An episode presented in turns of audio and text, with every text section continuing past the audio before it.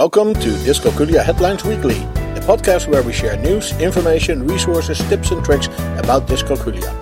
You can subscribe to this podcast via iTunes and then search for Dyscalculia Headlines. You can also find us on the web at dyscalculiaheadlines.com and then click on the podcast page. Stress waiting for the results. Some professors are just ignorant. Size matters, also with dyscalculia. Fractions, and nothing is impossible. This is our podcast for week 22 in 2018, and we welcome Dr. Schroeder, the founder of Dyscalculia Services, to help us review the links of this week. Welcome, Dr. Schroeder. Well, thank you so much for having me. Absolutely, absolutely. We have wonderful links, and we do need your help going through that. The uh, the first one, I think, is a video. Let's see if we can uh, let our listeners listen into it, and it's about the stress waiting for the results of the exams. Let's see what the uh, here we go.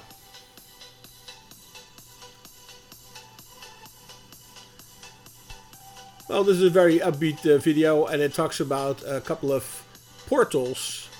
There's really no other spoken word here. So how, Well, how anyway, about this? many, many of my students have taken their exams now, and they're now eagerly awaiting the results. right. And it's really difficult to see how how stressed out they are. So this posting comes exactly in the right At the time. right time, yeah. It's a good and moment. Uh, the video gives um, a number of apps that you can put on your phone, and the apps will help you to calm down and to be distressed, uh, distracted a little bit. Okay. And and you know, I I know that they need it. There's Right. there's a real need for this now. Um, there are different options. Some of them you can chat. Some of them you can uh, receive online counseling. There is a Okay. uh, 1 800 number. There's uh, different websites to go to. It's a really uh, very good um, suggestion to help those students in in uh, in this stressful time. Yeah. Okay, so for all the moms and dads, uh, if your children are not uh, listening to this podcast, please go out there, look in the links that we uh, have on the podcast page, and uh, and you can uh, find it. The uh, the next link is uh, sort of in in the line of this. Some universities and their professors are just ignorant. So what what are, what are we up to uh, against Well, here? well, um, ignorant is obviously a big word, but um, this is an article from the newspaper from the Seattle University, where the writer uh, sums up a lot of issues, um, and it has to do with, with several people not accepting the accommodations or not being knowledgeable about how much impact uh, those accommodations can actually have, and well.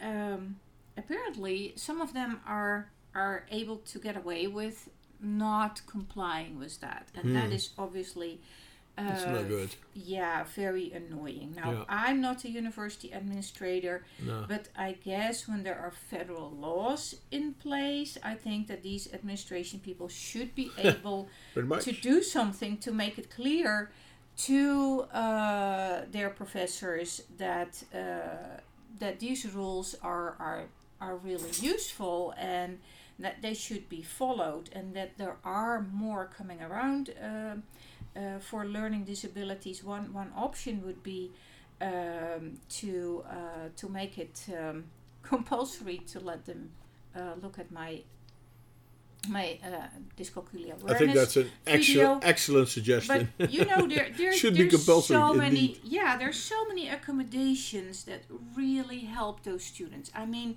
uh, what was mentioned here was a note-taking uh, assistance. That can be a lifesaver if you cannot do that yourself, but Right. still are able to understand the content that's being uh, taught. Now, I can also understand from the university's uh, side that this takes um, time and sometimes uh, there is a shortage of um, availability of people who need to make all those notes. Anyway, Sure. also, uh, they mention a report of a uh, physically disabled student, and uh, she really uh, needs help with opening heavy doors. Well, I can imagine that if there's another student, Right. would be happy to help. But the other thing is, for instance, the elevators. She can hardly manage to get up the stairs, so that means that she's really stuck. So these things would would should really be addressed to help our students with um, with an issue. with- right, with disability. Absolutely.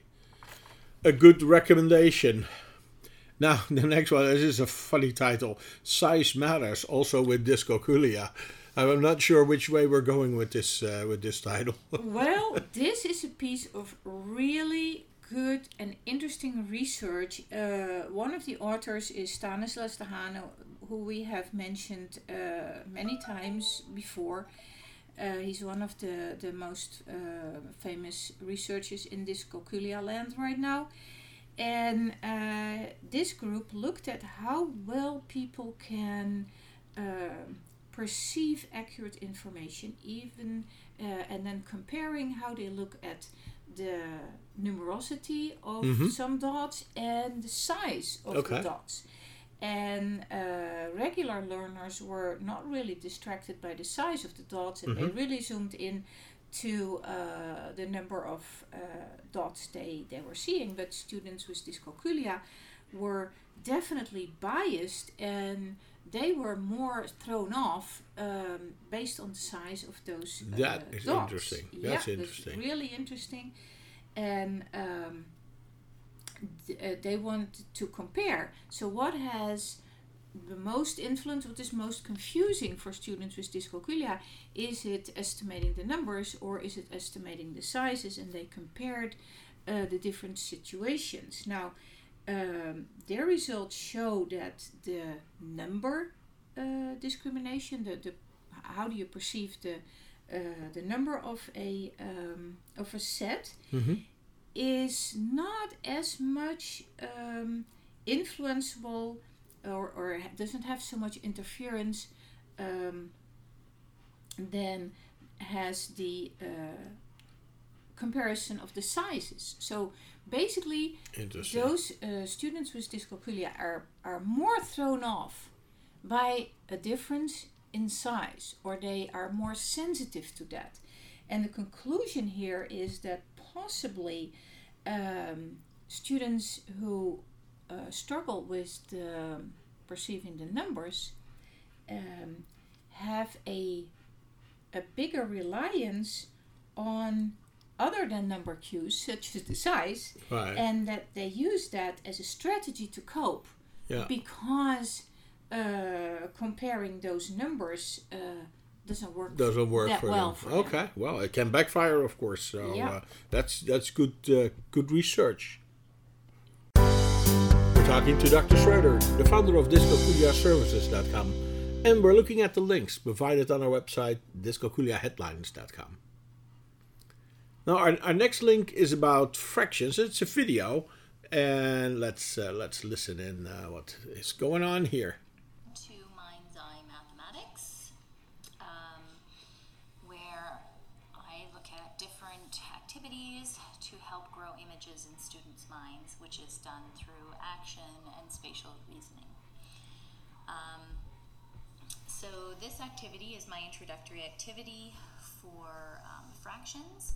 Okay, so this is the lady who's sitting there with lots Yeah. of uh, lots of papers and shapes Yeah, uh, in front yeah, of her. very um, uh, very impressed we were apparently uh, by this BBC video. Yes. We have seen it also in, We've a, seen it in before. a previous Right. week. right. Mind's Eye Mathematics. Um, well, um, what we concluded was that this is an interesting way to start working with fractions. Very non threatening, uh, easy, very visual. Uh, the form she is using might be a little bit too challenging for our children with dyscalculia to start off with. Uh, but you can definitely adjust that or stick with the easier um, activities. Um, but I do agree that we should um, give our students the opportunity to try it out themselves, uh, to be active, to, to use this, um, and to figure out what we actually mean with fractions, and to realize that the main concept of doing fractions means that all the parts need to be equal. Oh, yeah, and they can actually yeah. draw this themselves. So Okay. uh, it gives an easy introduction, and I think it's uh, very well done. That's a good thing. That's a good thing. Yeah, I was impressed. So yeah, the, we've seen this one before, but that's okay. Um, so now our last uh, and final link for this week uh, is very uplifting. It says nothing is impossible. I like that. Well, I again, like that. again, uh, BBC um, shares here uh, Dundee's teenagers' voyage of discovery is the title. And This is all about Andrew Batchelor. It's definitely a very uplifting story. It's a young man who has so many challenges. Um, like autism, anxiety, epilepsy, dyscalculia, and dyslexia. You name so it, he's quite, got it. quite a range of disabilities. And he loves his hometown, Dundee. Um, and he has worked out a website to promote the city. It has been visited by more than 14 million people. That is amazing. That is Absolutely amazing. amazing. He is such an inspiration. And it's fantastic to see how uh, even students uh, who have these um, really difficult issues going realize that their learning disability is not something that means that their future is over. Not is it certainly a challenge? Yeah, exactly. But there are people like this, uh, this young man, who are very successful at it, and, and this is an amazing success story. Everybody should look at this website. Great, great. Well, thank you very much for your insights. Uh, we also need to thank uh, our studio doc uh, Suzy Q for sometimes the uh, the heavy breathing uh, background uh, sounds that we have. Um, but thank you, Dr. Schroeder. We hope to see you again next week. Dr. Schroeder is the founder of DyscalculiaServices.com, and you can follow her on Twitter and on Facebook. She maintains boards both on Pinterest and on Flipboard, and she runs five free webinars. And all the information about that is at webinars.dyscalculiatrainingcenter.com. Now, if you want to know if you have dyscalculia, you can do the free dyscalculia checklist on our website, dyscalculiaservices.com, or get a more comprehensive math and dyscalculia screening test at dyscalculiatesting.com. Dr. Schroeder is on a mission to increase the number of dyscalculia tutors and has developed a whole online course for this purpose. It is for teachers and for other interested people who want to become a dyscalculia tutor. You can find all about that at dyscalculiatutor.org. Dyscalculia Headlines Weekly is a production from dyscalculiaheadlines.com. You can find us on the web at dyscalculiaheadlines.com and we are on Twitter at dyscalculiahead. You can also find us on Facebook, we have a board on Pinterest and on Flipboard. Search for Dyscalculia Headlines or follow the links on our webpage. You can send your questions, comments and contributions to communications at dyscalculiaheadlines.com and we may even discuss it in one of our upcoming podcasts. We hope this was useful for you and until next week you can count on us.